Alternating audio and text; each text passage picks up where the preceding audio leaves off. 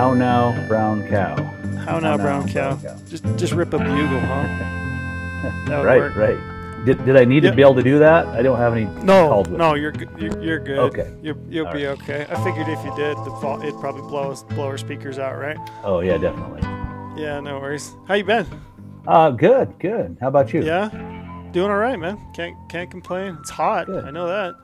Oh my God, it's one hundred degrees here today too. So yeah, yeah, here too in Cedar, which we we only hit one hundred maybe a week, maybe a year, if that, you know. But the last couple oh. of days, it's been a scorcher. Yeah, I'll be yeah, in Vegas yes. tomorrow. It's supposed to be oh. one hundred seventeen. Oh my God. Yeah, good times, right? Yeah. Yeah, yesterday yeah. I think was the first day we've hit one hundred this year, but the, mm-hmm. it set some kind of a record from where it went from zero to hot. Um, yeah, like in like X many hours. Like I don't know, when it was like nine o'clock in the morning, it, it was pretty hot out. Um, yeah, ma- I, massive temperature swing. I thought it'd be a great idea to go to the mountains and set trail cameras. And uh, yeah, I got you home. Got but, camera, you got cameras out? Oh yeah, just now. Yeah, just finally. Finally, mm-hmm. I'm I'm a little late. I usually try to put them out like uh, around the fourth of July, mm-hmm. but uh, this year just I've been busy, man, and just I can't seem to get get up there to the hills as much as I want. So finally getting some out. Um, so hopefully, yeah. Uh, I'm gonna. I was recording that, but let me. I want to talk about that here in a sec. But I'm gonna do yeah. a quick promo read. So. Perfect. Yeah, it's it's if you can hear if you can hear Dirk's voice, there's probably no distinction about who I got on the podcast today. I got Dirk Durham on. Oh, hey there. Uh, you you got a you got a voice that I think people know, huh? It's probably from all the, the content that you've done, and then uh, I don't know, people just seem to really like you. So they, they probably probably bit. know your voice. I've been told I have a face for radio, so that's what I get told. I have, I have a, vo- I don't know. I've got, I got a face for radio and a voice for I don't know what. It's, it's always breaking. I'm, it's like I, I never turned thirteen, is what it sounds like. uh, but uh, yeah, I'm gonna do a quick promo read, get that out of the way, so I can talk to Dirk and get down to, to business. But um, for those of you guys that are still looking to pick up an Insider Research account, uh, you can use the promo code GameTrail. That's the name of the podcast, Game Trail. Um, there's still an opportunity to pick up some tags. You got Colorado over-the-counter tags coming up, going on sale August first. Uh, you've got Utah general season elk tags that are going on sale. There's still a bunch of time to to do some research, pick up an elk tag. And, you know, with your membership, you're going to get points back on all your purchases in the Go Hunt Gear Shop, which is a pretty cool addition. You get one point, one dollar. Um, you can use it to buy some bugle tubes or a new diaphragm, right? That's right. Yeah. So anyway, I got I got Dirk Durham on today. He was nice enough to. I think I hit you up on what Saturday, probably Friday or Saturday. I, I think it was Friday or Saturday. And yeah. I was like, "Hey, can you do a podcast next week?" And he's like, "Sure." And I said, "How about Monday?" So that was that was kind of you to to jump on and be so facilitating. Yeah, absolutely. Um, you you got me in a really good tri- time because between trips. So yeah, um, where you so headed? Be good. Um, headed to Fargo tomorrow uh, to do some. Uh, Uh, training, employee training for Shields. Um, mm-hmm. Every year I go back there and do speed training with uh, a bunch of their new employees. Um, so it's uh, what, is it, what does that include? Is it like a seminar? Do you get a chance to to take five or six people aside and kind of give them some some instruction on how to use calls, or what does that entail? Yeah, so um, it's it's funny. It's like kind of speed training. Last year was I got eight minutes. This year I get ten minutes. And they have mm-hmm. groups of, let's say, eight or ten or twelve uh, employees that come around, and you do your spiel for um, ten minutes, and then they're like, eh, and then you got an- another group. And mm-hmm. I do this from like three p.m. to five p.m.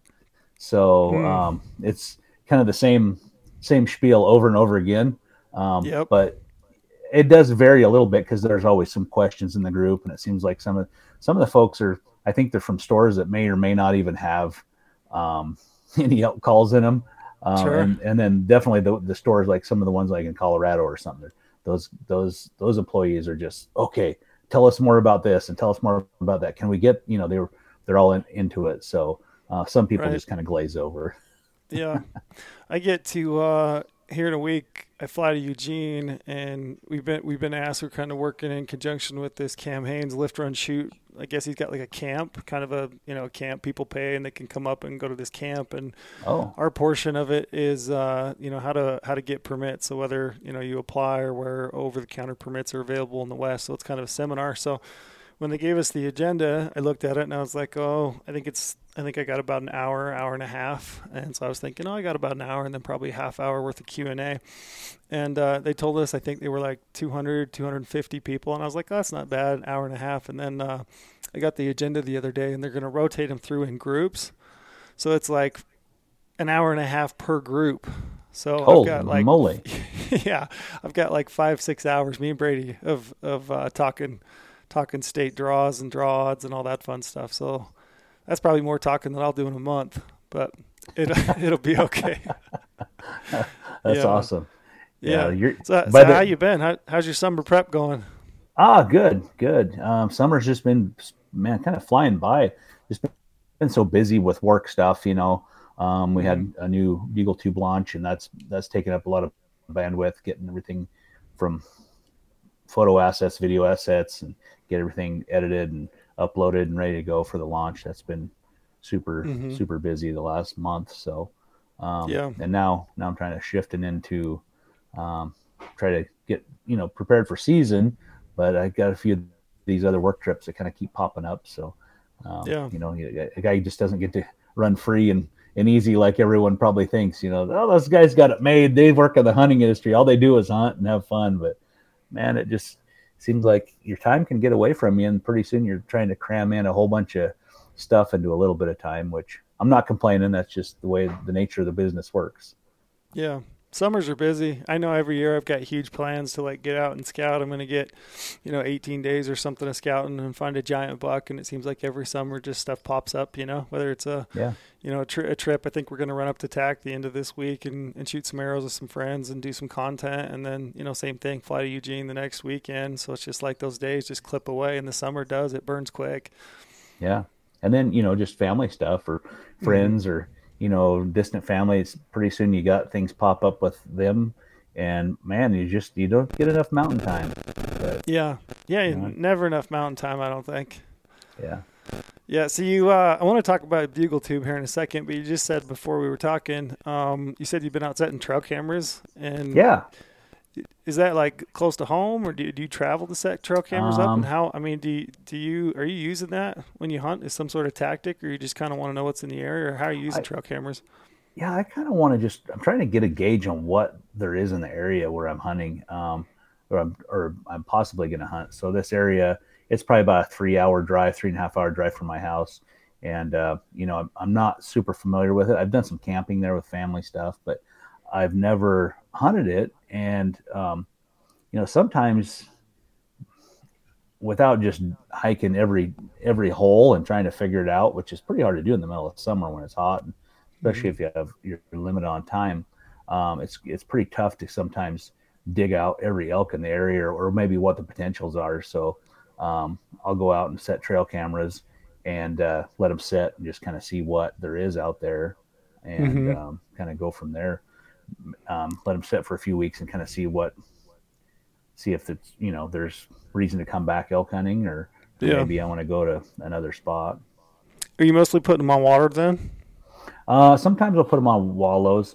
Uh, a lot of times I'll do, I'll make a mineral lick. So you have to be really careful on your, on your state laws. Um, mm-hmm. if, you know, a lot of, a lot of uh, states, including Idaho, you can't hunt over a mineral lick. Um, mm-hmm. so you know, you can't put it there with the intent to hunt, but a lot of times I'll put them in an area that maybe will draw some animals out of a big drainage to that spot. And then, um, the men, you know, the salt or whatever, it gives them a reason to come in front of the camera. And then you're like, okay, yeah, well, there's, there's quite a few yeah. cow elk here, or there's some bulls or whatever. But, uh, what I've always seen, um, is, is, is about August fifteenth or so, is if, let's say I have a bunch of bulls on camera, about August fifteenth or right around that window, they all disappear and they're gone. Yep. so yep. Um, you really want to find cows on your trail cameras, but, but if you're finding bulls in the summertime, a lot of time, and no cows, it's like, oh, this is fun. But um, a lot of times the game changes, so they're not yeah. going to be there anyway. So Um, but it just yeah, kind of gives you good gauge. Elk, huh? Yeah, yeah, that's the thing with elk. It's it's really hard. I've told people before that I think they're I think they're really hard to hunt like a specific bull, especially if you're just.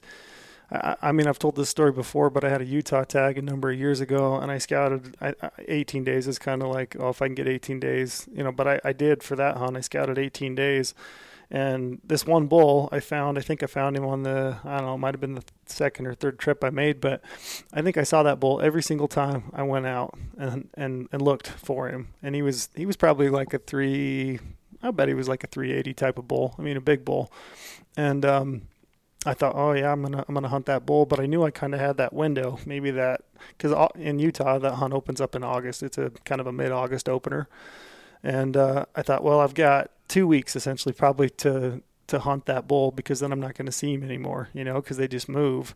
And I saw him the opening day of that hunt, and I had him at like ninety-three yards, and I had uh, I had a, a like a mid three sixties bull between me and him that was forty-five yards broadside that I should have laced. Like I should have oh, shot that bull, man. But I thought, oh, there's a three eighty bull right there, you know, and it's only you know opening day. But that's the last time I ever saw that bull. Just disappeared. I have no clue where he went. I don't know. He just got feeling a little ruddy and just disappeared or what. But I could never find that thing again. Oh man, man. Yeah. yeah, that's always the, the tough part. Like bird in hand or worth two in the bush, right? yeah. Yeah. How do you go? I mean, so you, you put up some cams, and I think that's, I think, I, I think cameras are really handy for hunting muleys, you know, mule deer. Like if I could find a deer on a camera in the summer, I got probably like through the, maybe the first week of October, I think I can hunt that buck in that general area and probably turn him up. But like you said, for elk, if you're finding bulls on your camera in the summer, you know, July, August timeframe, they they kind of disappear, and it's hard to say where they're going to end up. But um, how do you go about hunting early season stuff? Like say you've got a, you know, a general season tag in Colorado, and you've done some scouting, you found some bulls. Maybe you've got like the first part of September that you're going to try to hunt those bulls. How do you like, how do you go about hunting them? Do you do a lot of calling that first week of September, or do you, I mean, how does that work for you? Well, I've hunted Colorado for elk. Um, one time, and it mm-hmm. was uh, September first through the tenth or ninth, I think. And um, we we ran our normal our normal play of, you know, bugle, bugle, cow call, you know, mm-hmm. um, using calls. And the area had a ton of people. And I think that was probably the worst of it, is like there was just people everywhere. There was a lot of elk, but there was, I think at the end of the trailhead there, uh, there was like thirty-seven pickups parked. And then yeah. between the trailhead and then the paved road, it was like I kind of like over one hundred pickups. It was crazy. Mm-hmm. I've never seen nothing like it anywhere. Um, I yeah. think, but I think that's kind of like par for the course in a lot of places in Colorado, um, from mm-hmm. what people tell me. But uh, anyhow, um, I immediately thought we got to do something different than other people are doing. So a lot of folks, you know, just doing a lot of cow calls, like especially early season. A lot of people, they think, oh yeah, I need a cow call a lot because bulls are not really talking as much, and and um, they're probably going to be more likely to come to a cow call. But a lot of times what I've found is early season, and this is just my anecdotal experience, is a lot of times the bulls don't really care too much for a cow call, um, unless, let's say, it's a bull that's already has some cows. Then he'll usually answer a cow call, but sometimes they won't even answer a cow call. But when you bugle at them, they will, and it's almost like they're they know it's not quite time. They haven't smelled that that that smell they're always looking for for with yeah. the ladies, and um, it's more of a like pecking order, or hey, who's that guy that's in my spot? Like this is my area. I've already worked out pecking order. What's that new bull doing here? And mm-hmm. um, oftentimes when I've called them in, it hasn't been they they don't they don't give you one of those great big bugles. You're like, oh my god, that thing is mad. Here he comes. They I've never just really had them like have that really nasty bugle, but it's more of like, you know, just a kind of a regular bugle, if not maybe somewhat timid. Um, and then they they come in just out of curiosity. I think that's just my personal opinion, but um, gotcha. And I think there's a lot of things that kind of, you know, can fit into that, that changes the dynamic. Let's say there are some cows and maybe one has come into heat. I think that changes everything. But mm-hmm. if you're in an area where there's still some bulls that haven't got gathered with the cows yet. Um, I'm I'm going to be trying to bugle them in. Do you are you using just a like a typical like a locator bugle? So you use a locator bugle and then like a challenge bugle, same same type of call that you would use. You know, potentially maybe the maybe you get into that middle time frame when those bulls should be rutting, typically like the tenth through the twentieth or twenty-fifth. Are you using right. the same type of calling setup during that early season as you are like peak of the rut? I'm probably not going to get as aggressive on the calls. Like I'm not going to hit them with challenge bugles too quickly. Um, mm-hmm. Especially in that early season, I found if I kind of call to the the bull's disposition, if he's kind of giving me these half-hearted bugles that aren't real aggressive, I'm going to keep giving him those until something changes on his end. When when when he escalates, finally, when he escalates, then I'm going to escalate a little bit. But um, later in the season, as they seem to bulls seem to escalate a little quicker, and and and so do I. But it seems yeah. like that early season, I, I don't want to overdo it. I don't I don't want to be like making I don't want to scare him off with too too an aggressive of a bugle, like a big big nasty challenge bugle. He might be like, hey, whoa, man, I I don't want to fight. I just want to see who you are or check you out a little bit, or maybe maybe I do want to fight, but I don't know if I want to fight yet. I right. want to take a look at you first. Um, right. It could be something like that, but do you do you use cow calls much though? Like, I mean, I when, do. when do you when do you work in a cow call? Because you said earlier, like a lot of guys early season, they think, you know, kind of the kind of their thought process is that, you know, that a bull might be out looking for cows at that point. Like he's just kind of tiptoeing around, just kind of seeing what's out there. And I think that's why guys use cow calls early. Um, do you, why not cow calls early? I I think if I'm hunting around a lot of a lot of people, so let me clarify.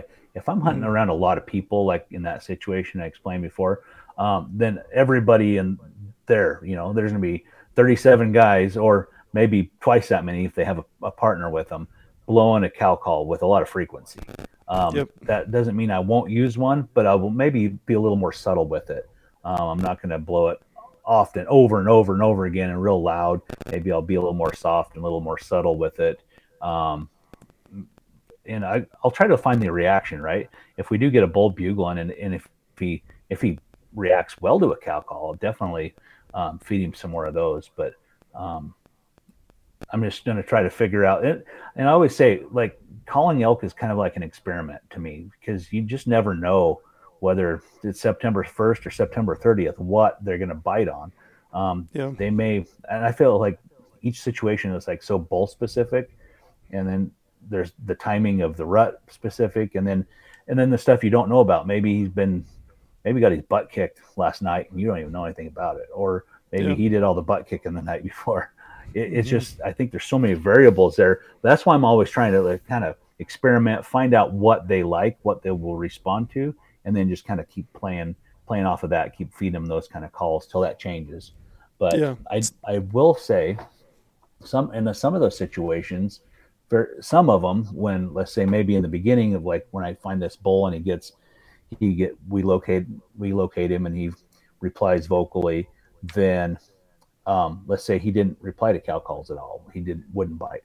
But maybe if I start talking to him for like thirty minutes or an hour goes by, and we still haven't made a connection, we haven't seen each other yet, or he hasn't come in close enough to sh- to shoot. He- He didn't get your Tinder notification. So. Yeah. he, yeah. he didn't swipe right. Didn't swipe right. Then, so um, as that conversation progresses, I'll keep throwing in a few cow calls, just subtle cow calls here and there. And sometimes I've had them at, you know, further along in the conversation, they start biting on that cow call. Then they start being like, hey, start calling to the cows too.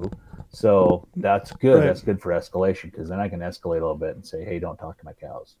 Yeah.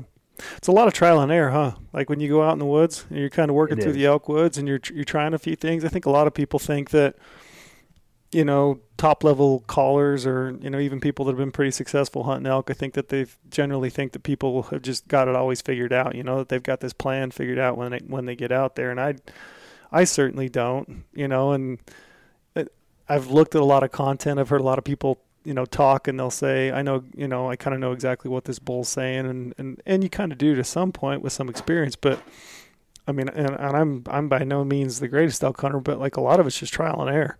It's kind of like what you're saying. You're just kind of filling it out as you're out there because you don't really know.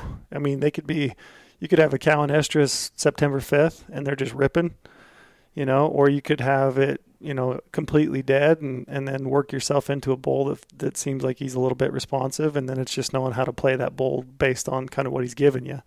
But yeah, yeah. It's, to, to me anyway, it's a lot of trial and error. Absolutely.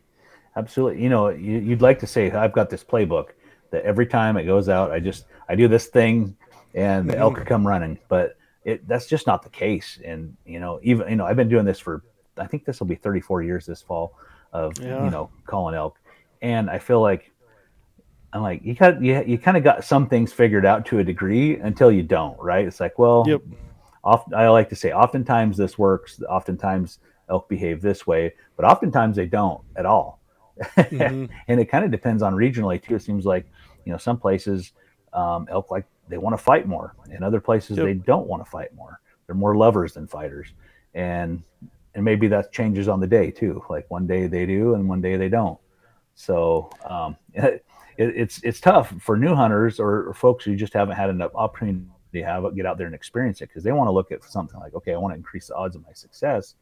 How do I do that? Um, they're looking for that like silver bullet answer, but man, there's just, it's so tough because there's so many variables. Like like you say, every every situation's different. And, um, you know, I read a book in nineteen eighty-nine, I think. It was by Dwight Shue or something about calling mm-hmm. elk, and it was great. It was great. They, they they talked about the same stuff we talk about today. You know, hang-ups. Yeah. elk elk hung up back then. It was like the good old days. Like oh, elk, you know, they probably just came running in. No, they they were hanging up back in the eighties. You know, to these guys. I think yeah. personally, I think elk hang up on elk sometimes. You know, maybe yeah, yeah, they probably do. Personality differences on elk. You know, one's a fighter, one's not much of a fighter, and they got to figure things out before. They may or not may not even ever fight, you know? Yeah. Yeah. I'm thinking last year I had a, a Utah tag and I had a bull. He was a lone bull by himself and I was cow call him and he bugled back at me and he was just kind of working his way up this drainage and he just never, he'd bugle, like let me know he was there when I would cow call. And I was carrying my bugle on my backpack and I finally got out to this ridge and I was like, I'm just going to rip a bugle at him and see what he does. And I bugled at him and, and he immediately like his temper, you know, like his temperament changed, you know, and he, he turned and he came all the way down all by himself, no cows. And, you know, we exchanged bugles and he came all the way into, you know, sixty yards. But I mean, that the cow, t- the cow call he was kind of interested in, but it was that bugle that kind of turned him. And, you know, I hadn't had a lot of success up to that point with bugling. It was just that bull on that day, for whatever reason, that's what he wanted to hear was a bugle. And, oh, yeah. and he came, he came right in. It's like, I guess you just got to try things sometimes, huh? Yeah, you do. I think you just have to, like I say, experiment with it. Um, there's been, you know, typically on a call in scenario, whenever, once I've located a bull, I hear a bull bugle. It's like, okay, I need to get close as I can without scaring him and then start mm-hmm. calling again. And, But sometimes I've had it to where you kind of slow play them, and let's say this thing's across a big draw or a big uh, across the drainage, and whether there's time limitations like I got to go, or it's gonna you don't have enough water, whatever the case may be. Um, maybe I don't want to go over there and try to get close, so I'm gonna start calling and see if he'll come over to my side. And not it's not like nine times out of ten they come. You know, you know mm-hmm. every now and then you'll you'll get a bull that'll just like. I'm coming, they'll come across the drainage, but it seems like it's more one of those, you're going to have to give it some time, right? It's yeah. not, you're not going to blow on your call for ten minutes and have him come. It's like more like two hours um, yeah. before you can yeah. fool him into coming over there. But yeah, which um, can be, can, can be hard as an elk hunter. Cause you just want it to progress. You know, you want to, you want to see results to your calls before you, before you give up on it. But yeah, it does, sometimes it does. Sometimes it takes an hour or two hours for him to figure it out. Yeah. You, um, I was going to ask you, you, uh, you brought up the, the, the dreaded hang up, and that was one of the questions, and I'm certain it's probably, it has to be one of the first questions that people ask you, right? Is oh, yeah. why, why do bulls hang up, and then how do you deal with it? So I, I'll ask it again, just, just to give myself a refresher. Yeah, absolutely. So like the dreaded hang up, right? So when you're trying to call in a bull, they're going to probably come in to a point, so far to a point to where they can stop and look and see mm-hmm. your position, and they want to see that visual confirmation of that other bull, right? So if you set up and that bull can come out at seventy or eighty yards and see where you're standing and see a bull there or see you, then that's like the total total wrong spot to set up to begin with, right? Mm-hmm. Um, so hang up is all about your setup. If you don't want bulls to hang up out of archery range, you have to set up to where they have to come really close to be before they can ever see you. So that means you use maybe um, try to do this in the heavy timber, you know, um, maybe it's a little more sparse country. Uh, maybe you're looking at terrain features like a, like little, little ridge rolls and, and stuff like that, or maybe little drop-offs. You want that bull to have to come up and look maybe over that little ridge roll or come up out of a little draw or something to come up and look up, up, up on top of the flat to be able to first see you. Well, you have to know that you need to be in position, or your shooter's got to be in position at the time he comes up there. So what, what does that mean for a solo hunter? Well, you have to, as you're hunting, you have to identify these hang up spots before you ever like sit in to start doing your major calling. Right. So mm-hmm. as I'm walking along towards the bull, I'm looking ahead. It's like, okay, if the bull was standing there looking at me right now and would catch me walking, where would he be standing? He'd be mm-hmm. standing right over there. I can see right over there. It's nice and clear. So I'm thinking, if I want that bull to, and it sounds like he's pretty close to that spot. If I want that bull to come in, I need to get over by that spot. So what I may do is I'll get, let's say, forty, fifty yards from that spot and do some calling. And when he replies, I move up very quickly and quietly to the spot. And then I don't make mm-hmm. any more calls, um, waiting for him to come out, because he's going to come out and look back over to that forty, fifty yard mark and looking for me. But in the meantime, I've, I've moved up and yeah. I'm waiting there right, quietly, waiting for that to be able to take that shot. So it's mostly about picking your position then. So that, I mean, the, it, it makes total sense. I think it's that scenario, and I've, I don't remember who said it originally, but it's that scenario that like you walk into a, a house and you, you yell for somebody, you know, and they might be in the next room and they are, they might respond, but you've, you've got to go to that next, you know, room essentially to like get to a point to where, you know, they can finally see you. They feel comfortable coming to a point where they can see you. And right. Yeah, I think it's about picking your spot. I think, like, my issue is, and I've had, I've had bulls hang up. Um, I think my, I fall in love with the, um, you know, the idea of getting them to respond, you know, and so I'll I'll uh, I'll move in, you know, I'll get within that hundred yard space, or you know what I think I'm in close proximity, you know, and I'll I'll bugle or cow call or whatever it is that they seem to be biting on and they want, and they'll respond. And then rather than, you know, me picking. picking my spot, essentially like picking like, hey, this is the best area here where this bull is going to walk out into a location that was within range before he could actually physically see me. My, my, uh, just my gut. I'm always like, oh, I want to get closer. You know, I want to close that distance. And so a lot of times I get caught, you know, figuratively with my pants down, you know, out, out in a spot that I shouldn't be in. I should just hold up, pick my spot, and then work that call to bring him to me. Yeah, no, that's good. That's a good thought, because sometimes you you want to move. Let's say you had a stalemate for a while and the bull's mm-hmm. kind of locked up out there at eighty yards and he just won't come in any closer. You know, and you know he's been there rubbing. You can hear him thrashing brush and bugling, but he's he's just not coming. And then maybe he's starting to bugle less. He's like doesn't sound as interested. That's definitely a time to to move it move up closer. And a lot of times I, at that point. Um, I don't really worry about the element of surprise. Like I don't want him to like have to come and search and find me. I want to hear him, have him hear me coming. So mm. I'm going to make a lot of noise. I'm going to make a lot of, I'm going to pop as much brush and stomp on sticks as, as I work towards him. And I'll, and I might even get a little aggressive with my bugling, a little more aggressive with my bugling. Um, if I hadn't been already, just to let him know I'm coming. And sometimes that's all it takes. Let's say he's eighty yards. Well, I want to go forty yards. Mm-hmm. I want to go halfway to him. That way, when he pops out, he finally exposes himself. Maybe he don't even come towards you, but maybe he kind of walks out, you know, uh, in parallel to you. And, and a lot of times they'll, they'll walk out broadside um, because I think walking out broadside, they make themselves look bigger, right? Bigger. They, they're like they want they want to look as big as they can. If you watch elk in Yellowstone and stuff, they they walk parallel to each other and then they fight, right? I think yep. they want to try to show off a little bit. So I show off my size, get a, take a good look. So they hear yeah. you come. It's like, all right, hey, I'm going to show off my size. Hey, check me out. And they expose themselves. And all the time you've got that forty-yard shot or less, you know, depending on how the situation mm-hmm. went. Um, but, yeah. but sometimes I feel like people will sit and wait in the wings too long. And then pretty soon the bull starts bugling less and less and less. And pretty soon you're just like, oh, man, I just know he's going to come. And pretty soon he just kind of goes quiet. Yep. And then the next time you hear him, he's over the next ridge.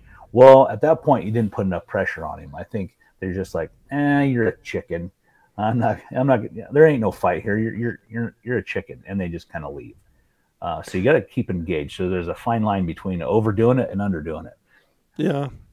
Yeah. And I think that's probably another super common question is, is the bull that seems interested, you know, he's exchanging calls with you, you're getting in close proximity, you know, he'll bugle at you, but never quite commit. And then it's just like you're saying, he kind of dwindles off and just, you know, ghosts you, essentially, Will, just kind of disappears. You know, he quits calling, and then you might hear him one or two more times. And like you're saying, he's, you know, half a mile, you know, up the drainage.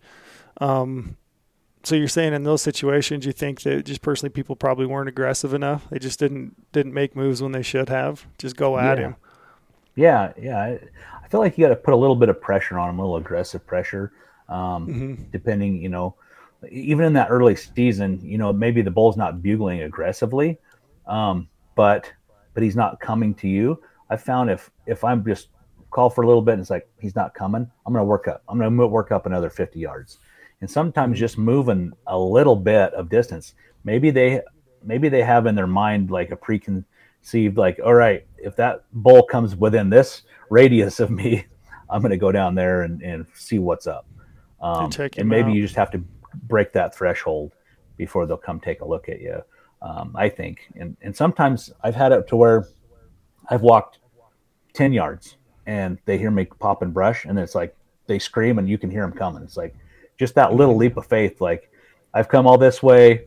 Now, it, now you got to do something, dude. And then, and then you do something like advance towards them. They're like, okay, I'm, I'm going to go.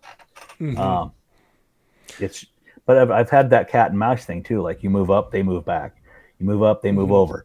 And and I've done that cat and mouse thing f- for like an hour before before I even see the bull or get a shot. Um, mm-hmm. So it's it's kind of frustrating. But I feel like you got to be a little bit of a gambler with calling elk. If you're mm-hmm. if you never want to take a gamble, if you know if you want to play the safe side, if you want to be a wallflower, you're probably going to have a lot less luck calling elk. But if you're a little bit of a gambler, it's like, well, heck with it. I'm going to, I'm going to try this. I'm going to try that. I'm going to move up, be a little more aggressive and try to make something happen. I feel like you'll have better success. Yeah. Um, as, you, as you're talking, there's, there's kind of a, something that keeps popping in my head. And I think it's, I think a lot of people, um, their lack of, uh, it, I think it's a lack of confidence. So it's, it's, it, they don't make the aggressive move when they think they might, because I think they lack the confidence in their calls, because they, they think, you know, he's going to, as I get closer, you know, he's, you know, he's going to know that I'm not an elk, because I'm just not confident in my calling, myself included. I'm, I'm mostly speaking from self-experience. So if anybody's yeah. listening, this is mostly me talking about reasons why I, I didn't, I didn't get as aggressive as I possibly should have. It's, and I think a lot of it just goes back to confidence. Like if you're, if you're really confident that you sound good, that you sound like a bull, that you can match his intensity, that you can make the sounds that you need to, I think you're a whole lot more likely to make those moves and be more aggressive when you need to. I just yeah. think some sometimes it just takes aggression, and I think I think it goes a lot of it just goes back to confidence in calling. But which which reminds me, I need to dig the old elk calls out and get going again. You know, I have to agree with you on that. You, I talk to a lot of folks every year, you know, um, around elk calling, whether I'm doing um, calling camps or seminars or whatever, and a lot of people will say that, but it's just, man, I just I don't I just don't feel that confident in my calls, but. Um, and it's just practice, right? Mm-hmm. Um, I always say if you can practice, you don't have to practice for an hour a day. If you can practice five, ten minutes a day, maybe um, on the way to work, you know, you got a twenty minute drive, do some, some cow call practices, some bugle practices on the way to work. Now you don't have to sound like a world champion elk caller. What you have to sound like is a real elk, and real elk, you've heard a lot of them. They don't mm-hmm. always sound perfect. There's a lot of like, man, that thing, is that an elk? Sounds weird. Sounds weird, you yeah. know, but it is pretty elky though. It's not like a, a guy just blowing a flute out there. It's more, you know, it sounds like a real animal. So perfection, you don't have to have perfection, but you have to kind of like, okay, every time I put my call in my mouth, every time I blow on it, I know the sound that's going to come out, and I and I can make it make the sound I want it to within reason, right? So mm-hmm. you feel confidence like, well, it may not sound perfect, but I can make bugles, I can make cow calls, I can I can grunt, whatever. Um, that's the that's the first that's the first step. You have to be able to have that confidence, and then when you go to the woods, you have to just believe it. Like, this is going to work, and then mm-hmm. when it doesn't work, it's like, well, it'll work tomorrow, or it'll work in an hour from now, right? It'll work the like, next time. Like, so I, like I said, been doing this for a really long time. And sometimes I'm like, gee whiz, is this bugle broken? Like, does this not work anymore? I'm like, man, you start like doubting it a little bit. So I could see where a new hunter that hasn't had any success with it maybe yet, it was just like, they would totally doubt the system. Like, this, this isn't going to work. This is dumb. Mm-hmm. I, I'm, I'm doing it wrong. But I sometimes feel like that too, with, you know, all the experience I've had. I still feel like, man, I'm something's something's up. These elk are weird. But I think yeah. that's just that weird variance of like, it's not a perfect science. Um, mm-hmm. And I'm always learning, definitely, on how to try to do it better. And yeah. so, so, but just having that confidence, just know that this works. It does work. Um, it didn't work this time. That's okay. Shake it off. It's going to work in an hour or tomorrow, whatever the time of day it is.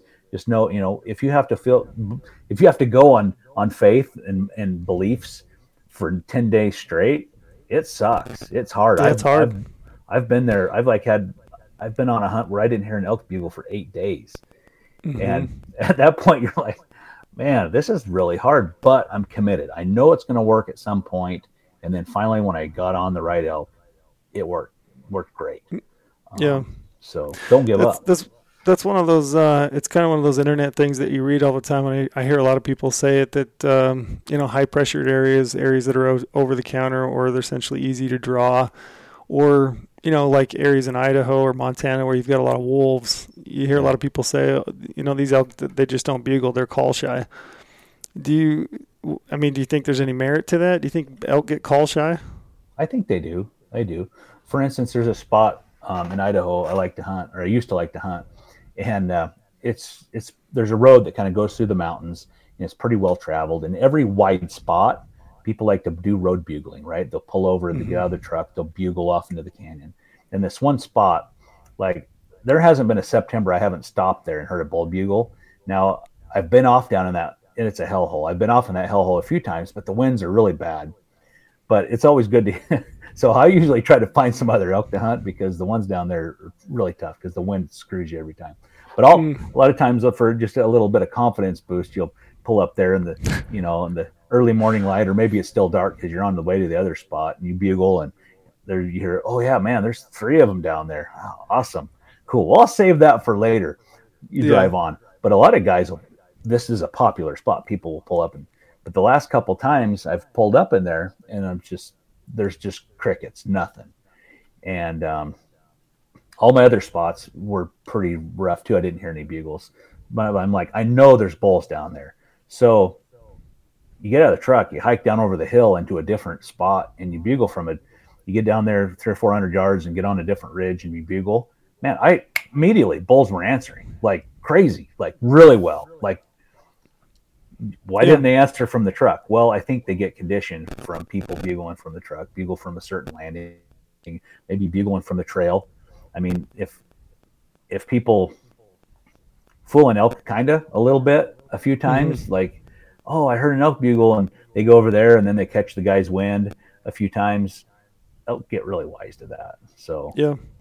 But I feel like if you can get out, think out of the box, get out of the norm, and quit trying to call them in in that same spot, like go over here in a different area and play with them in a different spot, they're they're very likely to call them in, uh, just because yeah. they haven't had a weird encounter over in a in a place they maybe think they're safe.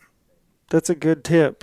You know, if if they get used to hearing, you know, people call bugling, you know, cow calling from the same general areas, they're a little cow shy. So maybe just look at coming at it from a different angle, yeah. different spot where they maybe don't traditionally get called at on, you know, from a trailhead or from a road or something like that. That's a, it's a good, t- uh, it's a good, a good tip. Yeah. But it's pretty simple, but I don't know that a lot of people think about it. Right. And Colorado comes to mind, especially that, that, uh, that time I hunted Colorado, then Jason Phelps and I, we were hunting with Cody Kellum from Born and Raised, and um, mm-hmm. we were hunting, and down low it was it was mad. It was people everywhere and people blowing calls everywhere, and we heard some bulls, but man, you couldn't put anything together. So we hiked up and over the top of this thing, this peak. It was like eleven thousand feet. We get up and over. We, we started at like eight. We get up and over the top, you know, this back drainage, and it's just. There's no trail into it. There's no cut, no pack trail into it. No easy way into it. It's nothing but boot leather to get there. And we bugle and boom, immediately bulls answer down in there. They hadn't been messed with. There wasn't a boot yeah. track in there yet for the season. So we we went down there and chased bulls around. I'd like to say we we killed two or three of them, but we didn't. You know, I mean, there but, again. But you chased them. We chased them around. It sure was fun, but we had we had positive interactions with them. Whereas yeah. over where everybody else was at, it was a circus. Um, mm-hmm. So I always look at that. Like, so if an area, let's say you knew there were elk there, but they're all gone now. And there's a bunch of people, look to the most nastiest places around that area. Maybe one drainage over into some places where there's no easy trails. You maybe have to hike up some nasty stuff to get there. That's probably where they're going to go. And if you go there, very good chance you call them in and kill one. Yeah. Yeah, I've told people, and I've hunted Colorado O T C, and you know, I've told people quite a bit, you know, look at where your roads and your trails are, and if you got a road that runs the top of the ridge, bulls are probably going to be down on the bottom. They're probably yeah. down in the can- down in the canyon, away from, you know, the tops of the ridges. And if you got a road that runs in the bottom, they're probably going to be somewhere closer to the top. They just, yep. you know, they feel a little pressure, and they and they just push out to that next next little level. So. Yeah, sometimes you just got to put some boot leather down, and, and, and I liked your tip of just maybe looking at it from just a just a different perspective, you know, a different ridge, a different area, call at them, you know, because if they're used to getting called from the exact same single, you know, spots, they probably equate that with, you know, humans and pressure, and they probably are a little a little dummy, you know, they just don't call back to you. Yeah. So that's that's a good tip. Let me uh let me give you a scenario. I was curious. So so let's say that you've got first light. And you got a bull and he pipes off. Maybe he's four or five hundred yards from you, and you. Well, I, I won't. I won't lead you here. Um, let's say that you close the distance. Like he's bugling pretty good on his own, and you close the distance to him. You know, you get to where you think you're in that hundred yard, you know, window, right? And you're you're kind of thinking, okay, now's the time. What are the what are the questions that you're asking yourself to start that interaction with him? Um, okay, well, first off, I'm going to be like, all right, how are my shooting lanes? Um, mm-hmm. If I have a whole bunch of really nice shooting lanes where I can shoot forty, fifty yards, I'm probably standing in the wrong spot. I immediately think I'm I'm way too exposed. He can, like, stick his neck out out there at forty-five, fifty yards, and you know, I prefer a, a much closer shot, you know. Um, so I want him to be as close as possible. A lot of times, if if you have a really good shooting lane for fifty yards, they can peek out and see you and or look and see and be like, there's no elk here. And then they can leave without never getting a shot. So yeah. I want to make sure I have maybe one or two, one okay, you know, thirty yard shooting lane and a couple crappy ones that like, you'll have to be at like five yards for me to shoot this thing. I want, I want that. So if I'm not standing in a spot like that, I'm going to jockey around before I start doing my final call in. Um, I'm going to, there again, it was kind of back to the whole hang up spot stuff.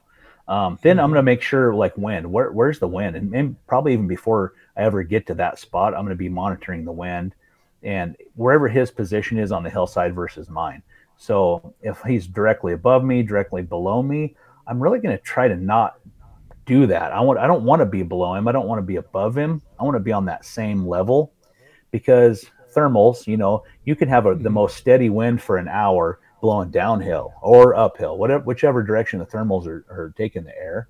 But it seems like you get in there calling a bull and a big puffy cloud goes over or something. And then mm-hmm. all of a sudden you get some more swirling winds and it changes from what it'll make an opposite direction. If I'm on the same um, contour line as him, I'll have a little longer time, you know, to where I don't get messed up by his, by him scenting me. So um, I definitely want to be on that same level. And also I feel like bulls come in on that same level easier than they do calling them straight downhill to you or straight uphill to you. Um, I really hate trying to call them downhill to me because they have that high ground. They can, and they can see down there a lot easier. Um, yeah. Than if it's and vice then, versa. And then just so, shooting uphill sucks. And shooting uphill sucks bad. Yeah. I hate it. Yeah. Um, it's just, I haven't had a lot of luck. It seems like I've had more trouble calling bulls downhill maybe than I have uphill. I've, I've had them come from below me quite a mm-hmm. bit. Um, but, but the best is if you can get them come in side hill, cause they seem to not really, as long as there's not like a bunch of crap in the way. Um, yeah. Now, it, another thing I'm always looking for in the setup, and I see guys on YouTube do this, and I've seen hunting partners do this, and I've done this, but when you're setting up, make sure you don't have any big windfalls in front of you where you think the elk's going to come from. Like a windfall with some branches sticking up, every time they will walk right behind that thing, and there'll be some limbs covering your vitals. Um, yeah. So if I see if I see a windfall, I'm just like, nope. I have to like, I'm risking everything to move that last ten yards and get on the other side of that windfall, so I don't have to contend with it, because I don't know how many times I've had that happen to where they just they just come in behind the wind. They I think it's by purpose. I think they use that yeah, as I'm kind sure of like a shield to keep from getting maybe plowed by another bull or or yeah. whatever. Um, so I'm looking at that every time. How are you? Uh, how are you deciding what call to open up with? So, like in that scenario, if you got a bull bugle and you're within that hundred-yard window, you've got some lanes that you like, and maybe you haven't heard any cows. I mean, what's what's your gut? Like, how do you open up that conversation with that elk? What's what's in your mind? Do you open it up with cow calls? Do you open it up with a bugle? Like, what are you thinking? Ideally, I want a cow call to him. Mm-hmm. You know, maybe give a really light one first, just a real quiet one, to where if he if he bugles, like, maybe he's closer than I thought he was. So I don't want to blast him with a really loud cow call. I want to give a very quiet, subtle one to where if he's like way closer, he's not going to just immediately have me pinpointed. Um, I want him to have to guess a little bit maybe. And then if I, I'll give maybe two or three little, just the quietest cow calls and just kind of wait and see. I really want him to answer that cow call. And then if nothing happens, then I'll cow call again, just a little bit louder. And I'm I'm really wanting him to answer that, because then once he answers my cow calls, I can I can get a little aggressive with him. Like, hey, shut up, stop talking to my cows. I want to I want to mm-hmm. insult him, and just say, hey, I'm, I'm do not talk to my cows. And so I feel like elk that are real defensive about their cows, chances are your cows probably you got a cow that's coming close to being in heat, or maybe she is mm-hmm. in heat, whatever. Um, so that'll give that bull the idea that if I go over there, there's a good reason to fight this other bull. He's got a cow that's probably getting close to being being bred, so I want to go over there and fight for it. Um, so that's kind of like the the the method behind that madness. But um, I feel like if I can do that, if I can get him to answer that cow call, and then I hit him with a bugle, it just seems things escalate a lot better and a lot quicker um, than if he doesn't want to do that. Gotcha. Yeah, that's... Sometimes I've like. North Idaho bulls and in other places, sometimes they just don't care about a cow call. It could be September twenty-fourth and you cow mm-hmm. call and they don't care. But when you bugle, it's just, man, they hammer. Yeah. Um, and it's, I don't know why. I don't know if it's because they, they don't, they're not interested in girls. I, yeah. don't, I don't know.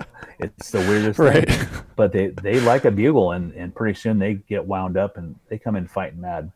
And that's and that's really what I want. I want them to get mad at when they get when people when elk get mad, when we get mad, is we let our defenses down, right? We all yeah. we can do is see red. All we have is one thing on our mind. We're going to go up there and mess somebody up.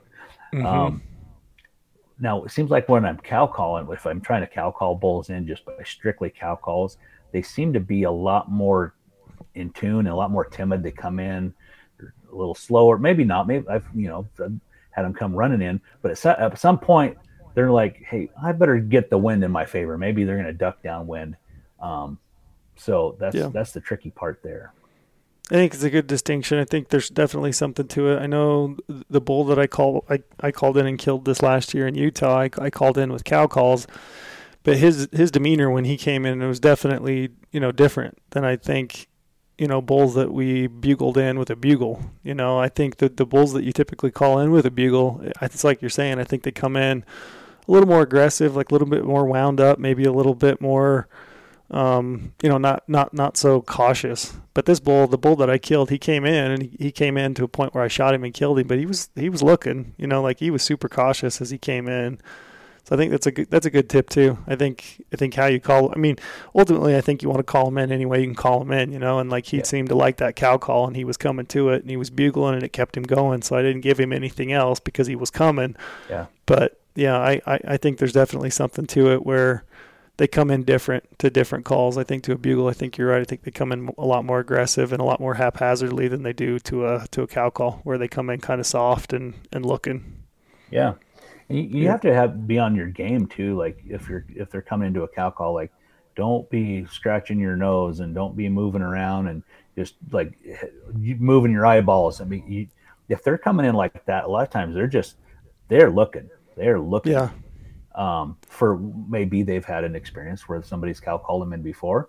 Maybe they're looking for that other bull. Maybe they think, I, I don't want to just run in here to these ladies. There could be a bull standing there being quiet. I don't want to just run mm-hmm. in there and get beat up. Um, yeah. So I think there's a lot of reasons for caution. So you got to make sure your head's on a swivel. And if, if you're hunting with two people, especially with that whole cow call situation, if, if you got one coming in, make sure your buddy, um, who one of you is, is downwind of the caller a little bit, um, downwind thirty yards, you know, forty yards, mm-hmm. whatever makes sense for the kind of brush you got, you guys have got, or trees you got going on, or maybe topography. Um, because I've found a lot of times bulls love to come in right below, like you'll be like on a ridge and the ridge kind of rolls over to where mm-hmm. the bull comes in right below the line of the ridge. The, all you can see is their head. Yep. And they can look and they can smell real good. And then they're not, their body's not exposed. They love to do that. So if your partner can be set up down below that roll to where he can take advantage of that bull to where he can shoot below the roll and above, and then have you stand back a little bit further, um it, it's just a, a recipe for success. Yeah. um, I, I've had that happen to me so many times where they come in and just, oh, there I see his head, well that was cool, if I'd have been that way at ten yards yeah. I'd have got him. Yeah. I want to talk calls here in a sec, but I wanted to ask you one more question. uh yeah. I've had a lot of people reaching out to me the last few weeks, surprisingly so, a lot of people saying, hey, this is my first elk hunt, like I'm going on my first archery elk hunt. Um, so in regards to like a very first timer, they're going out for their very first archery elk hunt. Like what piece of advice, like what, do you have like one thing that you could say, like think, sh- you know, that you think would help them be more successful? I think well, there's a lot of different things, but one thing I think, uh, comes to mind right away is what are your, you have to temper your expectations. What are your expectations mm-hmm. on your first elk hunt ever? Don't expect to go out and shoot a three fifty bull, right? I mean, it happens. Yeah. It happens every year. But, not to me, but, but not to me. I still yeah. haven't got one. But I got one. Um, nice, nice. Finally, but I'll, maybe someday I'll get one.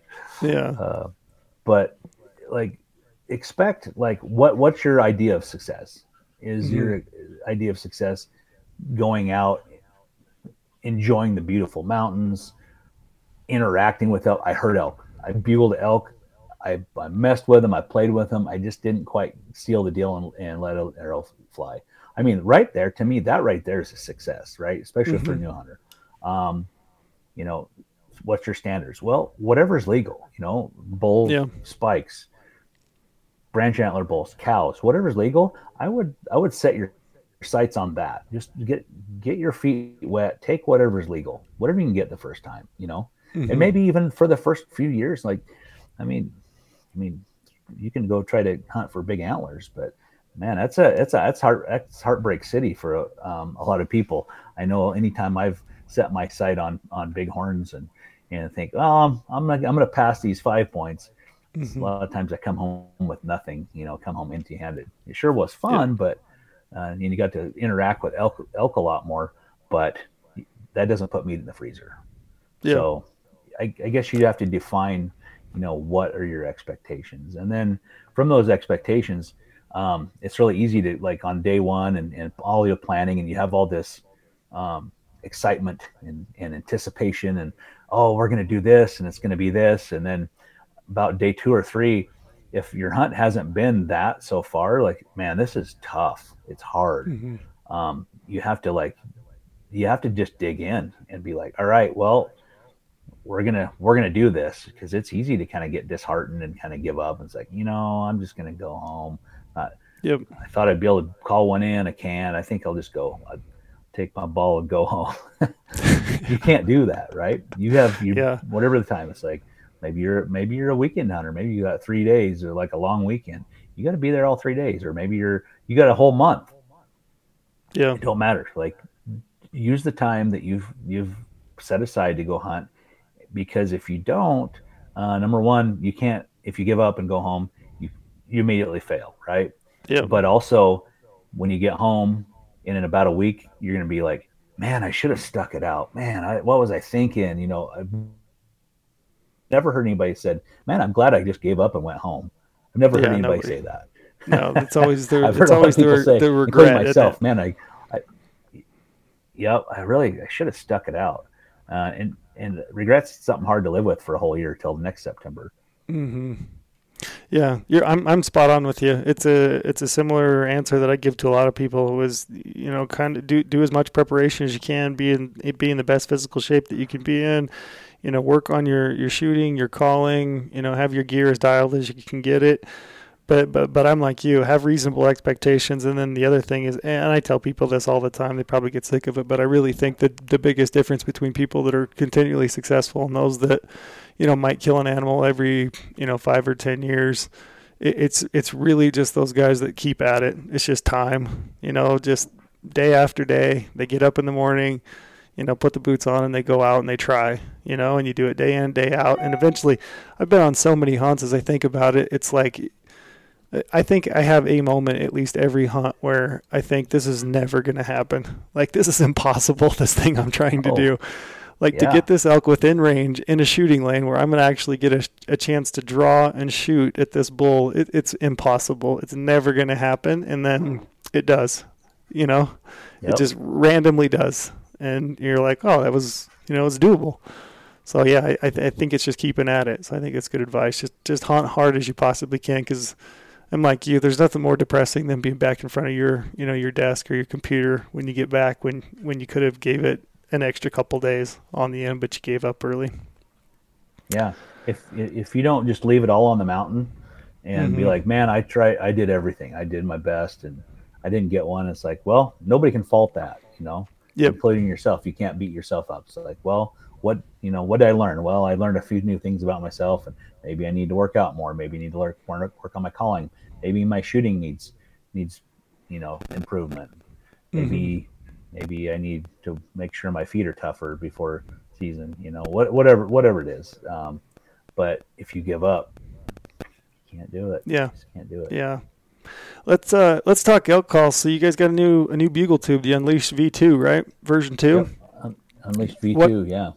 What uh, what's new with it? I mean, what how's it different from the original? And just just in general, I was curious to ask you, like, what uh, I mean, a wiffle ball bat, will that work? What's different about an actual bugle tube? Anytime we come out with a new tube, it's funny, you get all the comments, right? And some guys like, mm-hmm. all you need is a wiffle ball bat. Cut the ends off and wrap it with sure. it. Works. Yeah. I've called in X many bowls with it. They will yeah. work. They will work. I will say that, but.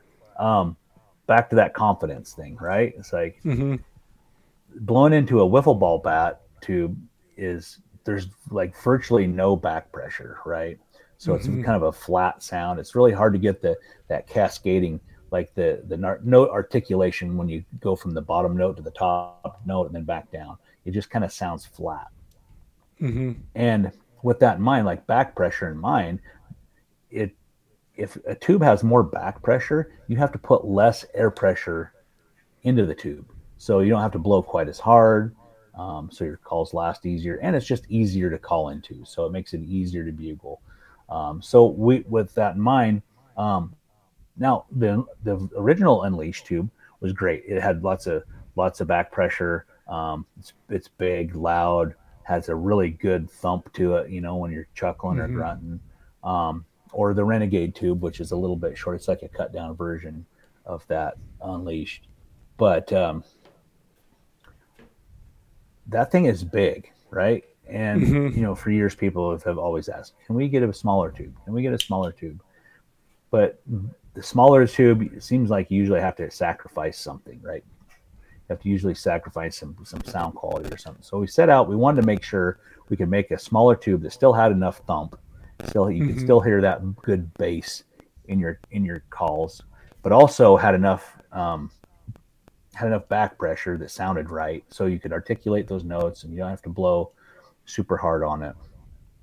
And it has to and it has to um, has to be modular. So the biggest one of the biggest downfalls of that um, Unleashed two is, you know, in its day it was awesome, but fast forward a few years, now we have this Easy Bugler mouthpiece. Mm-hmm. For folks who can't use a diaphragm. Well, unless you're really good at like doing some like special engineering with, you know, cutting the end of that thing off and doing some sandpaper and, you know, some yeah. glue and getting, gluing that Making mouthpiece it your on. Own. Yeah. yeah, I mean, you can do it. I, I made one just for fun, just to see if it can be done. And you can make one, but um, we wanted something that was easily adaptable. So we wanted to be able to provide a tube for diaphragm callers and for callers that couldn't use diaphragms, you know, so it's an external mouthpiece. So you just put it on your lip and blow it. Um, that way there's no gag reflex or anything, but mm-hmm. you could do either or. So we, we got this new tube, which we, we kind of, we kind of had that design with that metal bugle tube that we came out with yeah. a couple years ago. Um, that one's my favorite.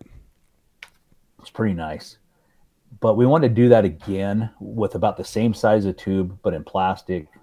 Um, because people, they're like, okay, I like the metal, it sounds good, but I want something a little lighter, you know, for the mm-hmm. for the guys who are just counting every ounce. So we went to work and designed this plastic tube, and it sounds great. It sounds great, and it's cool because it's a it's kind of a value. There's an added value to it as well because you get both mouthpieces. You get the the, oh, the nice. flared mouthpiece for for for diaphragms, and you get the external mouthpiece for the folks who don't want to use it. And I'll be honest, you know. If you could probably, if you're chasing bull one a bull one day, and you messed it up somehow, bulls will kind of tune, will get kind of in tune to a certain bugle, right? So mm-hmm.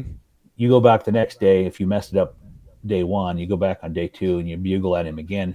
He may recognize your bugle and be like, "Nah, I don't like that guy. I played around with him yesterday. He smelled like a guy. Smell like a yeah. human." But with that other mouthpiece, it does definitely does sound distinct. distinctly different than mm-hmm. your standard diaphragm. So you have a new sound profile. So you go back in again the next day, you sound like a different bull.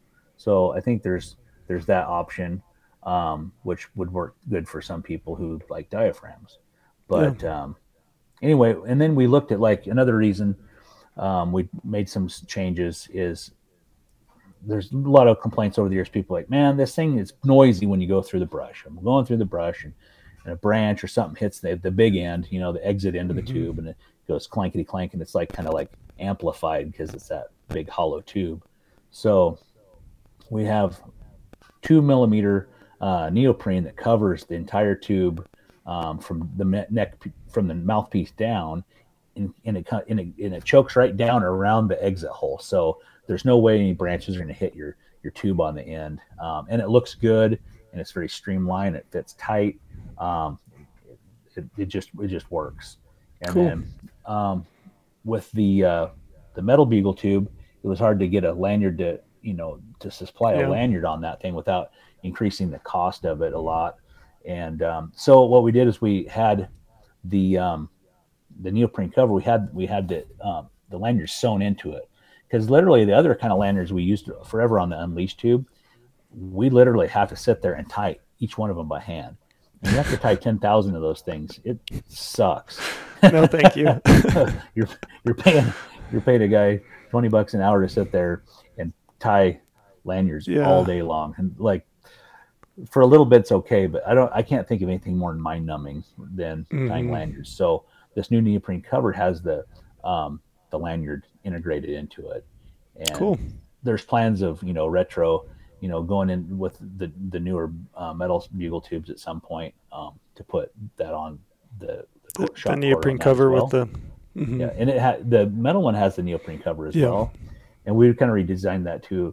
Uh, so you know, at some point we should have some new some tubes out there with with all the all the cool stuff on the metal side too. So gotcha. I was going to ask you. I know that last year you guys came out with the Easy Sucker, um, kind of just b- before hunting season. I, in fact, I remember trying to.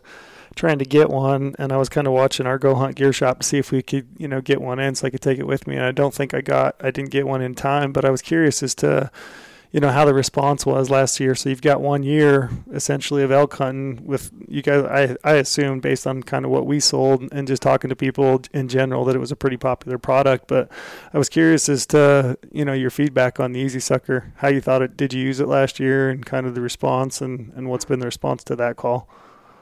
Yeah, I used it off and on last year. For me, it's it's a, got a very similar profile sound to a diaphragm. So mm-hmm. um, if you struggle with using a diaphragm at all, or maybe you struggle with making decent cow calls with a diaphragm, this thing will, this that Easy Sucker will cow call better than ninety percent of people can with a diaphragm. It's just that good. It just wow. sounds that good. And then it's versatile, you know, it's breath operated. It's not like you're not like pushing a button where you get the same result every single time. You can you can change the, the airflow, you can you can cup your hand, you can bite a little harder, you can bite a little softer just to get different sound, whether you want to make calf calf sounds or cow sounds. So mm-hmm. um it's and it was just a huge hit, you know, it's it's we had guys on Instagram with their four year old um making cow it. noises. Like, look, you can do it, and, and a little kid making cow calls with it. Um, you know, so it, it's really nice for you know. There's families that want to want to take you know wife and kids hunting, but they they don't want to invest the time to use calls. You know, to learn how to use calls, great option. They they mm-hmm. buy one of those, and you know, you give it to the missus, or or maybe the missus gives it to their non-hunting husband, or, or the little kid, or whatever that yeah. that wants to somebody whoever wants to go along and, and, and be part of the hunt. Sometimes running a call, that's that's that's the hunt, right? That now you're yeah. doing it, you're really doing it. So mm-hmm. um, you just give some you know more people an option, an opportunity to, to participate and hunt, and and, and well, it, it sounds it sounds pretty good. So then, so we see. Getting really good sales out of it. You know, they, we moved to lots and lots of units. I know you guys did good with it. Um, and then you go to the trade shows. So now at trade shows, it, it's awesome because you always get to interface with all your mm-hmm. all your people, you know, the customers, and they can kind of come up and, and they can say, hey, I liked your call this, or hey, I hated that one thing about this or mm-hmm. that, you know. So you, it's great. You, we, we like to hear all feedback because that just lets us make better calls in the end. And lots of lots of stories of folks that like, man, I could never use a diaphragm, and I used that, and I called in a bull for my dad, or I mm-hmm. you know I talked to one guy who's an outfitter, and he buys one of those for every one of his clients and gives it to them. So they chase bugles all morning, and then he'll set them on a in a tree stand over water in the afternoon, and he's like, mm-hmm. okay, you know, use your watch, do this every ten minutes or something. You can make a couple little soft ones, and he's like, they love it because they can make the sound, they can make a cow call. And, um, you know, sometimes they'll come in. Mm-hmm. But do you, uh, do you carry any ex- external calls like that in, I do. in the field? I carry a little bit of everything. Back to that, ex- that experiment, you know, science experiment mm-hmm. every time I'm trying to get a bull to bugle, but, uh, we'll see what they, they bite on, and in the bite and blow style, you know, just the open reed. Yeah, the easy estrus. Mm-hmm. Yeah. Those, uh, I use those, you know, often. Um, seems like sometimes they work way better than standard diaphragms, um, sometimes not. So, but I feel like it's like anything. If you have more, if you if you're fishing, right, you, the more fishing lures or fishing yeah. flies you got in your box, the better off you're gonna be. The more fish you'll catch. So you got to try it and see what what they like. But yeah, yeah. Um, I would say another pretty commonly asked question that you get, I'm certain, is, uh, you know, somebody wants to get into elk calling and they want to learn to use a diaphragm call, a mouth call. Um, and, and I get this all the time. What's, what's the best call for a beginner? So like, what, what would you recommend is f- from the Phelps lineup? What do you typically tell guys that are looking to try to get into using a diaphragm elk call? Everybody, when they ask that, they're always looking for that. Which one, that, which one, mm-hmm. which one call is the best for a beginner? And it's really hard to put that put a finger on that because as a beginner, some beginners don't know they have no point of reference of how much air pressure to put across the call. So maybe somebody's a loud talker and, and you know, kind of a boisterous person. Um, maybe they're going to put a lot of air pressure. They just like blow way too hard. And the next person is kind of a quiet talker, and they don't they don't put a lot of air pressure across there. They're just mm-hmm. more reserved, and they just don't put a lot of air. So to find that perfect one is very hard, because somewhere in the middle, neither neither user will probably have a great experience with it. So I always recommend to get like three different calls. Um, I always recommend to get like a thick latex call, a medium mm-hmm. latex call, and then a thin latex call. And then just kind of pl- play with them and see what kind of fits the way you blow. Um, mm-hmm.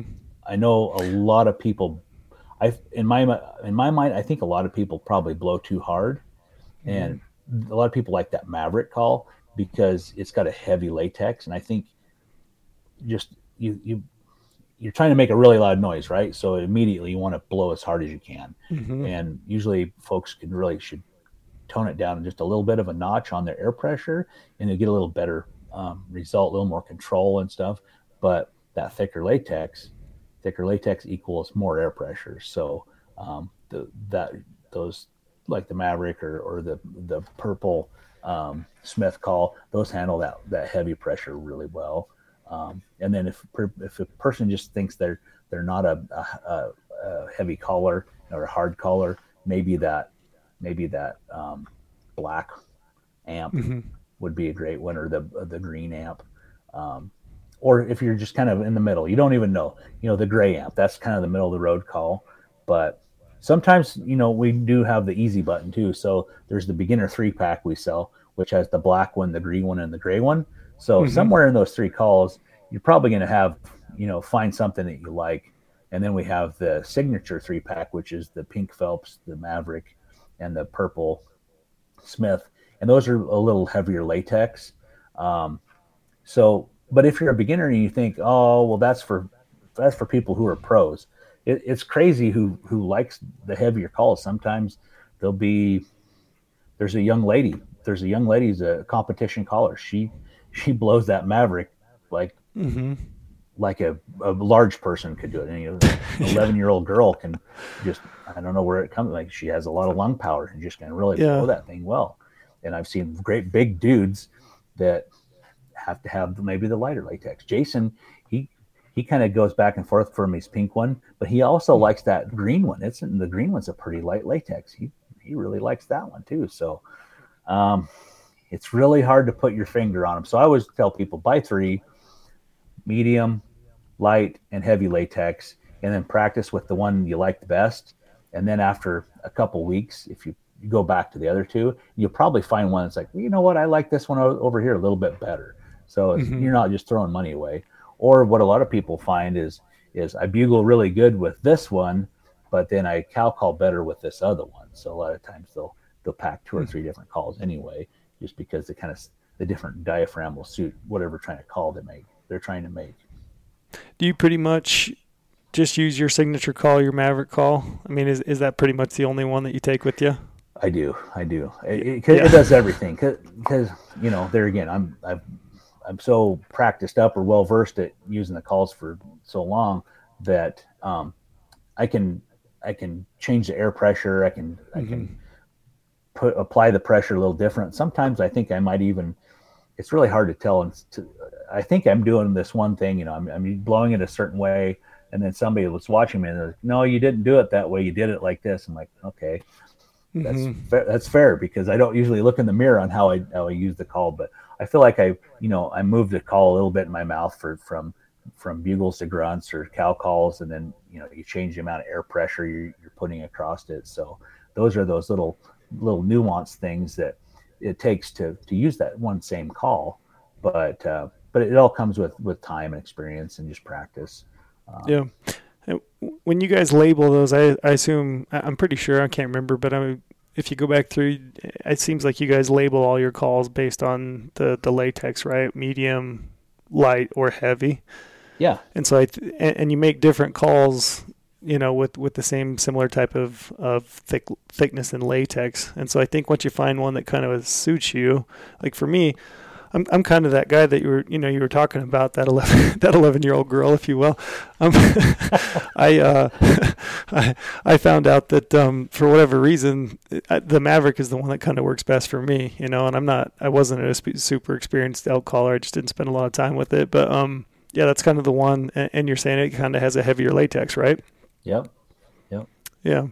So I think you, you kind of find the one that works for you. And, and it sounds to me like it just depends ultimately on, you know, you as a person and how much air you put out and how you want to blow the call. Yeah. Yeah, definitely. And then some, you know, fo- some folks, there's another layer, you know, some folks have a really narrow palate, you know, their soft mm-hmm. palate or their mouth is it's very narrow or very deep. So a standard amp diaphragm just doesn't fit right. Um, maybe it feels really big. Like when they close their mouth, their teeth will touch on it or even sometimes bite it. Um, so there's some things you can do. You could either trim the tape off, or we do also offer the mini amp, which is mm-hmm. just really small. It's it's identical in shape, other than it's just tiny size. It's it's fun size. Yeah. It's it's really small and, and it fits in those folks' mouth. Like, you know, and you, you might think, oh, for ladies or kids, because, you know, they're smaller people, but I know some big dudes that are have a narrow palate, and but they like they like that little mini mini amp. So gotcha. And then there again, you know, folks that can't, they're like, I cannot use a diaphragm at all. They make me gag or they tickle or whatever. Mm-hmm. Then there, or maybe dentures. You know, there's a lot of folks mm-hmm. that, that maybe have dentures. Um, it's really hard to use a diaphragm. So that external that. Easy Bugler mouthpiece is awesome. Um, it, it's kind of a game changer for folks who can't use a diaphragm. Yeah. I remember last year when you had, it might've been, I can't remember if last year or the year before when we had you in the office, I was really impressed with just the amount of, and the, the different noises, bugles that you could make with the, uh, you know, the external reed on the bugle tube. You know, you, you could do everything. You could do the challenge bugle, you know, all the grunts, everything that you could do with just a regular diaphragm and a bugle tube, you could do with that same mouthpiece. That's, yeah. you know, if you can't use a diaphragm. And with a little that's... finesse, you can even cow call with it. Um, mm-hmm. When it's right out of the brand new, out of the package, it's a little stiff. It's a little tight. But as you've blown on it for a few days hunting, you can, if you're finesse it, you can make, you make cow calls with it. So it's pretty versatile How... call. How how often do you replace your so like your how often do you replace your calls? Do you have reeds that you use, you know, diaphragms that you use year after year? Or like typically, when do you get a new one? So mo- for most folks, you're probably going to want to think about replacing your diaphragms every year. You know, depending mm-hmm. on how much time you're spending in the field, you may you may go through two two or three. Um, you know, you'll probably go through two or three leading up to season practicing. You know, um, they're a very consumable product. You know, the as mm-hmm. as you as you use it, you know, your saliva gets on the latex, and saliva breaks down latex. So after you use it, you want to make sure your your, your calls dry out to maximize maximize uh, life. And also, the saliva will will kind of soak your um, the little tape that goes around them, and you. And then if you saturate it for too long, I know guys will be like, oh, I I throw my diaphragm in my mouth and I keep it all day, in there all day long and until it's time to go to bed at night whenever I'm, whenever I'm hunting. You know, I don't want to make sure I miss a single opportunity to call, but that just, that's a recipe for disaster because um, latex doesn't like saliva and neither does the mm-hmm. tape. So it'll start, it'll break both down. So you won't get very good life out of the, out of your calls doing that. So what I do, and I've, I've had to do this out of, um, I've had to force myself to do this because I have this bad habit. If I, I keep my diaphragm in my, in my mouth, I'll kind of chew on the corner and I'll chew on it until the, the tape starts coming apart and I'll ruin it. And it, it's a great call until the thing starts falling apart. Right. So I just yep. keep it out of my mouth. So I put it in my little call case and then I have my call case at the ready. And if I hear or see elk and I want to call, I just quickly pull my call case to my mouth. It's, it's just got a little snap enclosure. I just have it kind of sticking out part way and I just bite it, pull it out and, and mm-hmm. away we go. Um, I don't put them in my pockets. Pockets is terrible. Every time I put diaphragms in my pocket, I pull them out and there's like pine needles and like dirt and like all kinds, all kinds of crap in there. Um, yep. And then you try to make the sound and it sounds weird or um, it's got fuzzies all over it or, or you get it all sweaty and gross. mm-hmm. So yeah, having a call pouch is, is, is a must. Um, That's what I'm gonna, I'm going to use that for an excuse of why I sound bad is I put it in my pocket. It wasn't me. It was the, the call of me putting it in the pocket. had had some dirt on it. Yeah, put a little funk what, on it. That's what happened. That's what happened. Yeah. So but I was going to uh, ask go you. Through, I was going to say go ahead. I go through probably three to four diaphragms this September.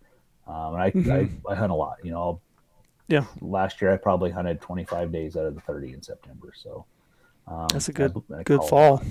Um, so, but you know, some, and then those same diaphragms, I had like three left in my pouch. And then I went to, um, elk shape camp with Dan Staten this mm-hmm. summer.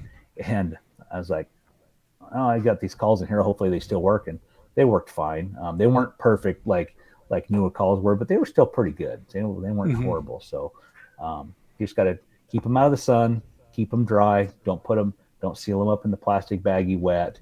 And your, your yeah. diaphragms should last a lot better. And now's really the time, right? So now now's probably the time to pick some up and start practicing if you haven't been already. But you know, get get them well in advance so that you've got them and, and you you're you feel confident with them. Oh yeah, definitely. You you've got you know it's the middle, the tail end of the month here. You've got the next, let's say, forty days to practice. I mean, you can you can do a lot of work in forty days, and like I said before. ten minutes a day, just becoming familiar with what your tongue and, and your, your diaphragm and everything's supposed to, to do like that. Mu- that muscle memory is, is paramount. Like that way you can be confident when you use those calls instead of like, oh man, I, I hope it's going to make a bugle or I, I hope I can make a cow call with it. If you wait till September first to practice, you'll have that like, mm, I don't know if this is going to work or not, but just ten minutes a day from now till season, you'll definitely, you'll be like, oh yeah, I know what to do. Yeah. Right. Ready to go. I was going to ask you what other, besides calls, I mean, you work for a call company, but besides calls, what are, what's another piece of, or, or two pieces of gear that is an elk hunter, every archery elk hunter, do you think you should have? You can spend a ton of money on, you name it, on gear, right? There's mm-hmm. all the cool stuff, right? Yep. But I, I feel like if you really want to spend money, that's like the probably the, the best bang for your buck is boots. Mm-hmm. Now, I could tell you brand X boots, but everybody's feet are a little bit different. So I, I don't think that'd be fair.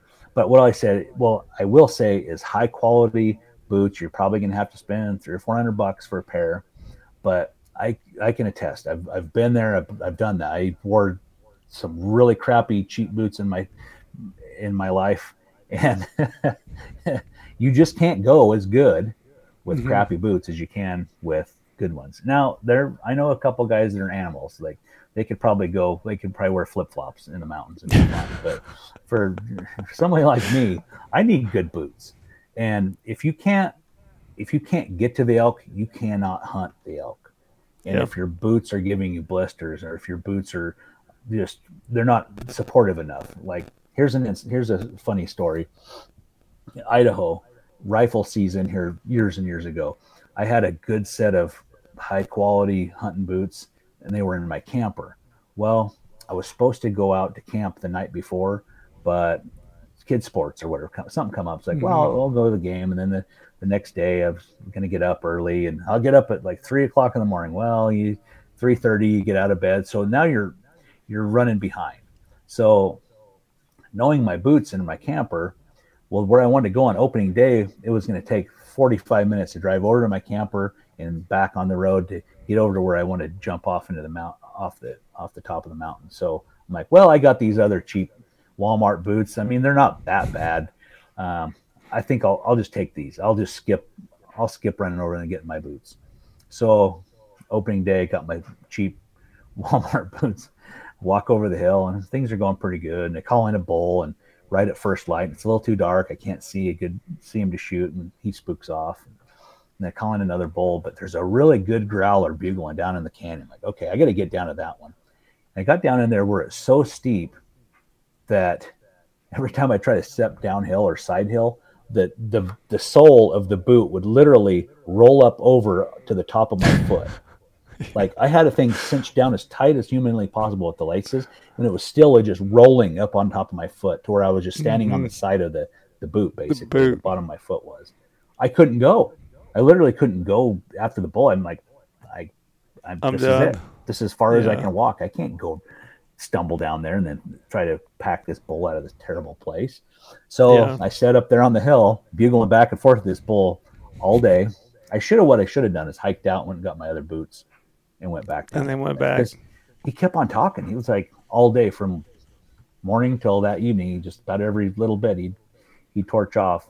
But anyway, he never, I thought he'd come across him. Like, oh, he'll come over here, but he never did show himself. But then you'd have had I, to pack I, him out in crappy boots.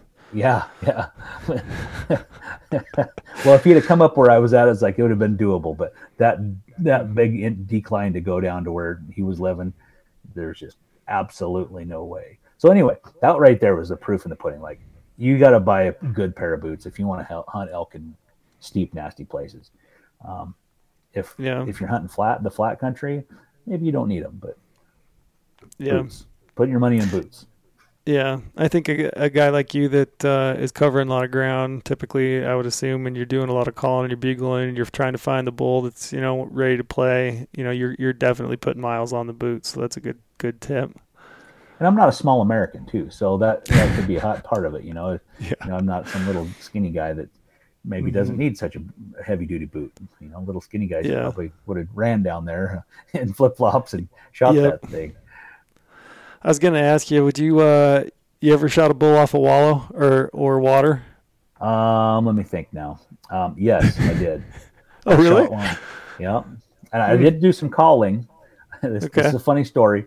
So I was probably twenty-two years old, and uh, I was hunting this. Uh, it was private property. This guy had um, had some cattle running in there, and there's an old cattle pond, and it was hot. It's hot. Elk mm-hmm. wouldn't talk. It's hot. I'm like, okay, I'm going to go sit by this pond.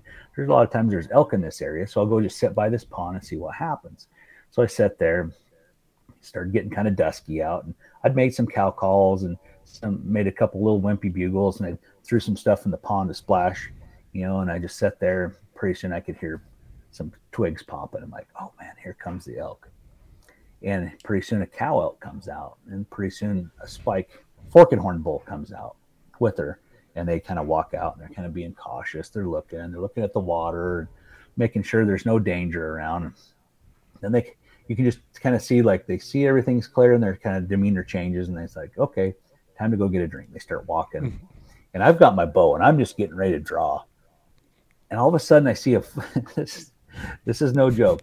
Probably people probably think this is a lie, but this is no joke. I see a flash of black out of the out of my periphery, and I think, oh, a bear! Like, I'm thinking a bear is going to attack this yeah. elk, and it's not a bear at all. It's like a domestic steer, like a black domestic yeah. steer, like full big, you know, thousand yeah. pound animal, comes just flying out of the like out of my periphery and rams that spike bull right in the butt with its head. no. This is no joke. It rams that bull right in the butt, and the kind of knocks the bull down, and, and the bull kind of jumps up, you know, dan- dances around uh-huh. a little bit, like what what's going on? Like, it took him off guard, mm-hmm. and uh, then the that bull kind of or that steer just kind of stood there, uh, kind of potties, pot at him for a second. Well, I took that opportunity with all the distraction to drop my bow. yeah, bull's, right. This bull's in sight, so bam! I shoot, not bam, but whack! I I shoot him with my bow, and he runs off, and then the the Mukali kind of looks no around kidding. And takes off too. But um, this is the weirdest thing, but I think that's the only one I've ever shot on water. Yeah, I thought for sure a guy that went by the bugler had never shot a shot an elk off a wallow, a wallow or water hole. Well, see, that that's that's the takeaway. You know, as fun as it is to to call them in, you gotta you gotta improvise sometimes. Just do whatever it takes, you know. Uh, yeah. Within legal means to, to, to get your elk. So, and I'm not yeah, too proud to, to try other things, you know. I have, I've tried a couple things, other things before, but, you know, usually the call-in works best for me. For yeah. me. I'm, yeah. I'd say... Well, you're good, probably, at, you're good at it. I, I, I do pretty good at it. Um, But I will say, you know, spot, spot and stock hunters mm-hmm. will probably kill more and bigger bulls than I ever will. Um, But that... That's a whole different discipline, you know. It takes a different yeah. kind of character to do that, which is which is cool. I wish I had that kind of discipline. I'm yeah. just too willy-nilly to, to do that, I think, for the most part. I think it's a, I think it's a, a good example of, you know, I think you, you, you hunt to your strengths. You yeah. know, I think if you're really patient and you can sit from dark to dark on a water hole, go for it. If you can do yeah. it, you know, if you're if you're a good caller and you've worked at it and you've developed that skill, go out and do it because you'll be more effective, you know, and same thing with spot and stock. If you're super, you know, if you're five five and super stealthy and you can sneak up on elk, then, you know, I think that's a good means of, of hunting elk. So, yeah, hunt to your strengths for sure. Yeah.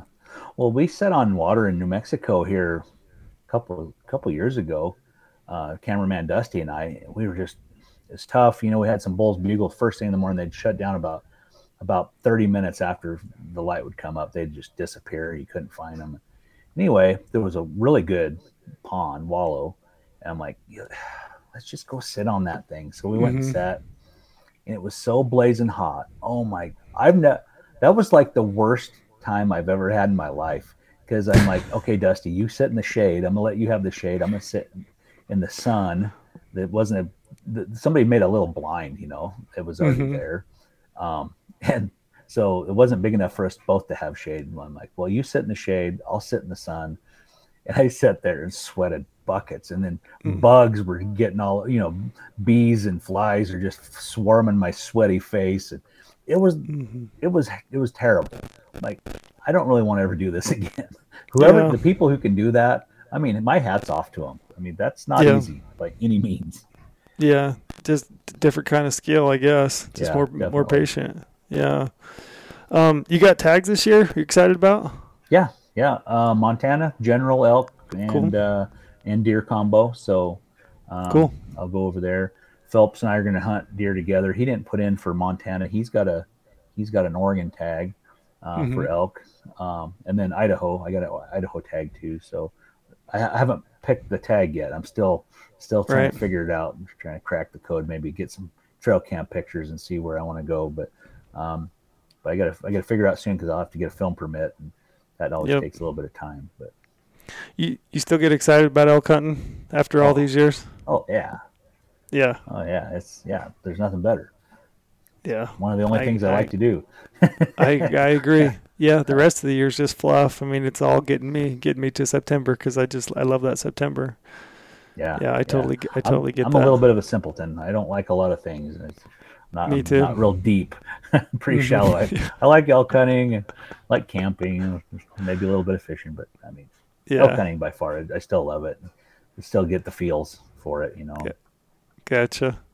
So I'll cut you loose. I've had you for an hour and a half. You've been very oh, generous with your wow. time. La- last thing I was going to ask you, and I've been asking a few people, what's the just just people to get to know Dirk a little bit better? What's the last type of music you listen to?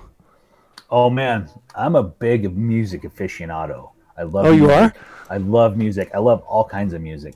But most okay. of the time what you're going to find playing in my truck, you're, it's going to be like uh, rock, metal. Mm-hmm. Yeah, I, that's what I like. Um, how how heavy? Um not so I don't like the real screamo stuff. yeah. I like a little bit like I like some Five Finger Death Punch. I mean, I like okay. that a lot, you know, that t- that type of stuff. But mm-hmm. Uh, last night, my wife and I were coming home from hanging trail cameras, and we're listening stuff from the four, the fifties, you know, mm-hmm. you know the, the the old music. She had some stuff on her playlist, which I love that stuff too. It's like a nice refresher, something refreshing yeah. from the same old music all the time. But the something you will not find on my playlist is new country. I will not. Yeah, listen me neither. To new country. No, no. There's some, new, there's some newer country. The guys are kind of like a little bit outlaws, you know. They're not super yeah. mainstream. I like those guys, but the new pop mm-hmm. country, I just can't do it. Uh, yeah, the stuff on the radio is not my jam. Yeah, but I won't hold yeah, that I against agree. People. I might make yeah, fun I mean, of it a little bit, but I'm not. I won't make. I won't I, hold I it think it's it. Your God-given right to do so. That's right. By God. uh, well, I, I appreciate your time, Dirk. Thanks for jumping on with me at such short, no, short notice, and yeah, I mean, you're. Anytime. It's always fun to listen to you talk. You're a funny guy. And then just generally anytime I've ever been around you and had the chance to, you know, hear you call or, you know, do any kind of seminars or anything like that, like you, you real have, you, you have a talent. I'm sure you put the work in for it too, but you, you're a good elk caller, and I, I appreciate it. Appreciate you jumping on. Yeah. Thank you. Thank you for having the opportunity to come on. I, I love talking hunting. So anytime. Yeah. Very good. Thanks, Dirk.